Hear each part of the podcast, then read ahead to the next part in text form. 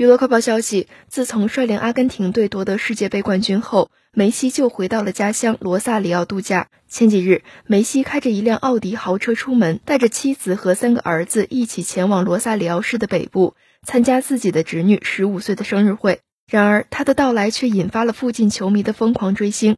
球迷们围堵住了梅西的奥迪车，拥在车两边，非常热情。他们高喊梅西的名字，并拿着手机拍车内的梅西。